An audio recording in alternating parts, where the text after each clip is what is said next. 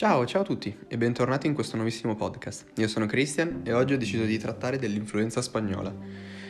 In particolare ho deciso di trattare questo argomento poiché mi ha incuriosito particolarmente per il fatto che ancora oggi si cerca di dare una risposta a questo evento del passato. Ma partiamo subito col dire cosa di fatto sia l'influenza spagnola e in che periodo, in che contesto la possiamo, ehm, la possiamo riporre. Dunque, l'influenza spagnola viene citata talvolta anche con il termine di grande influenza. Fu eh, una pandemia vera e propria influenzale insolitamente mortale che fra il 1918 e il 1920 uccise decine di milioni di persone al mondo. Perché prende il nome di influenza spagnola? Beh, le fu dato il nome di, di spagnola poiché la sua esistenza fu riportata dapprima soltanto dai giornali spagnoli come sapete bene, infatti, la Spagna non era coinvolta nella Prima Guerra Mondiale e così la sua stampa non era soggetta alla censura di guerra, a differenza invece degli altri paesi coinvolti nello scontro e che hanno di fatto nascosto attraverso i mezzi di informazione eh, questa diffusione della malattia e tendevano a parlarne come solamente un'epidemia circoscritta alla Spagna. Bene, l'influenza spagnola fu la prima delle pandemie del XX secolo che coinvolgono il virus dell'influenza H1N1.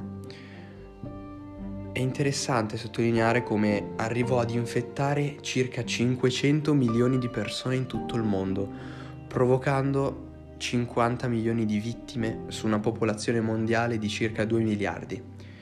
La, mort- la, mortalità totale le valse la definizione di più grave forma di pandemia della storia dell'umanità. Ha infatti causato più vittime di addirittura della peste nera del XIV secolo. Una particolarità dell'influenza è che la maggior parte delle epidemie influenzali uccide quasi esclusivamente pazienti anziani o già indeboliti, già addirittura compromessi, no? Al contrario, questa nel 1918 stroncò prevalentemente i giovani adulti precedentemente sani. Sono state formulate diverse possibili spiegazioni per l'alto tasso di mortalità di questa pandemia. Alcune ricerche suggeriscono che la variante specifica del virus avesse una natura insolitamente aggressiva. In aggiunta, i vari ricercatori di Harvard hanno documentato un'estrema anomalia climatica che interessò l'Europa durante la pandemia e che causò condizioni ideali per la trasmissione e replicazione del virus, nonché aggravanti nella depressione del sistema immunitario di soldati e vittime, e altre vittime esposte alle rigide temperature e piogge incessanti. Un gruppo di ricercatori, recuperando i virus dai corpi delle vittime, ha scoperto che la trasfezione negli animali, ovvero il trasferimento di un vettore ricombinante all'interno della cellula ospite, ebbene, causava una rapida insufficienza respiratoria progressiva e la morte attraverso una tempesta di citochine, quindi di fatto una reazione eccessiva del sistema immunitario dell'organismo a un determinato problema, a un determinato sintomo. Si è quindi ritenuto che nei giovani adulti l'elevata mortalità fosse legata alle forti reazioni immunitarie, mentre la, probabile, la probabilità di sopravvivenza in alcune aree paradossalmente sarebbe stata più elevata in soggetti con sistema immunitario più debole come bambini e anziani.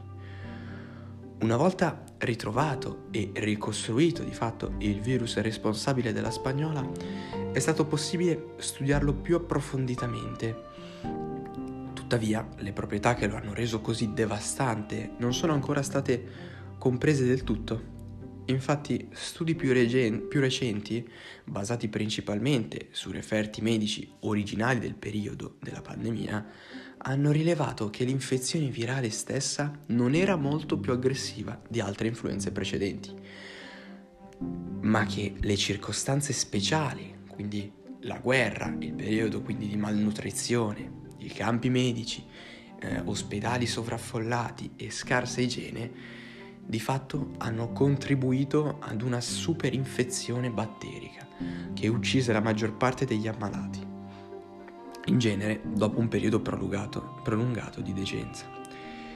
In sostanza, in Europa il diffondersi della pandemia fu aiutato dalla concomitanza degli eventi bellici relativi alla Prima Guerra Mondiale. Nel 1918 il conflitto durava ormai da quattro anni ed era diventata una guerra di posizione. Quindi, di fatto, milioni di militari vivevano ammassati in trincee sui vari fronti, favorendo così la diffusione del virus, poiché non si lavavano, non avevano condizioni igienico-sanitarie sufficienti. I dati storici ed, ed, ed, epidemiologici sono inadeguati per identificare l'origine geografica della pandemia. Quindi è interessante come di fatto ancora oggi non si riesca a dare una risposta del perché sia scoppiata questa, questa superinfezione, da dove sia partita e quale di fatto, quale vettore ha dato luogo a, que- a scatenare questa di fatto eh, infezione. Beh, l'ho trovata molto interessante soprattutto perché ancora oggi non vi è, non vi è una risposta chiara a questo, questo fenomeno. In ultimo, soffermiamoci su il virus della spagnola. Dunque, l'agente causale della spagnola appartiene alla famiglia dei virus dell'influenza A, la stessa dunque, che si evolve provocando la classica influenza stagionale. Inoltre non c'è consenso universale sull'origine e sulla patogen- patogenicità del virus. Gli studi condotti sui campioni risalenti all'epoca, infatti, avrebbero dimostrato che il virus H1N1 del 18 non è stato originato da un riassortimento tra virus umani e animali. Infatti il virus pandemico del 18 avrebbe avuto origine prima del 1918, quando un virus H1 umano acquisì la neuraminidasi aviaria N1 e i geni delle proteine interne.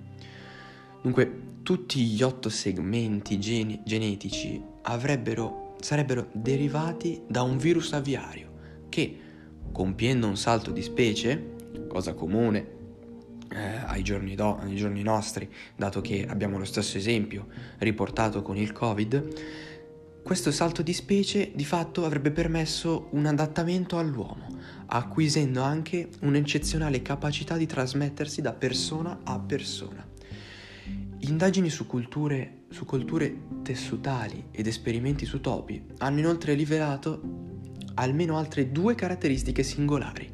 La prima è la possibilità di replicarsi in assenza di una proteasi, che è invece normalmente richiesta per attivare l'emoglutinina e innescare così l'infezione dei tessuti in cultura. E la seconda è la letalità nel topo, che è 100 volte superiore a quella degli altri virus dell'influenza umana. Questa peculiarità, o meglio, questo complesso di peculiarità, contribuiscono a spiegare la straordinaria gravità della prima grande pandemia del XX secolo. Il virus H1N1 del 18, per di più, è stato all'epoca protagonista di un altro fenomeno anomalo. Contemporaneamente alla pandemia umana, esso ha, comin- ha cominciato a circolare e si è diffuso anche tra i maiali. Questa specie era in precedenza indenne all'influenza. Ciò sta a significare che dunque, oltre alle, all'estrema pandemia circolata tra eh, uomo e uomo, questa aveva anche, eh, diciamo, si era anche presentata anche fra gli animali, in particolare fra i maiali, di cui poi la, la stessa carne andava eh, nel macello, quindi di fatto veniva eh, acquisita, veniva ritrovata dall'uomo. Quindi diciamo che le, mm, le dinamiche per, quali, per, le quali eh, questo virus sia di fatto circolato così tanto sono, sono principalmente queste. E ho trovato in particolare in particolar modo interessante questa influenza spagnola, soprattutto perché in un certo senso sì, si è compreso eh, come il virus di fatto possa essere arrivato, come si possa, ehm, come, come, possa essersi dis- sviluppato ehm, le principali cause, ma di fatto non si ha ancora una determinata locazione geografica di dove il virus eh, di fatto si sia sviluppato appunto al punto da essere così pericoloso in conclusione ho deciso di parlare di una nota su questa influenza, in particolare sulle diverse ondate. Infatti, un fatto inconsueto fu che l'epidemia si diffuse in diverse ondate indipendenti dalle stagioni, cosa piuttosto insolita, dato che l'influenza epidemica normalmente si diffonde maggiormente in inverno anche se il periodo e il numero di ondate della spagnola non sono coerenti a livello globale, c'è un certo consenso nel ritenere che la pandemia negli Stati Uniti d'America e in altre nazioni abbia avuto tre ondate distinte, addirittura anche quattro se consideriamo altri paesi. E è importante inoltre considerare come la seconda ondata della pandemia fu molto più letale della prima. Infatti la prima era tipica delle epidemie influenzali, dato che i più a rischio erano proprio gli anziani o comunque quelli già malati, quindi quelli già compromessi, mentre i più giovani o coloro che godevano eh, infatti di una buona salute si riprendevano più facilmente. Ma ad agosto questo, questo meccanismo si bloccò.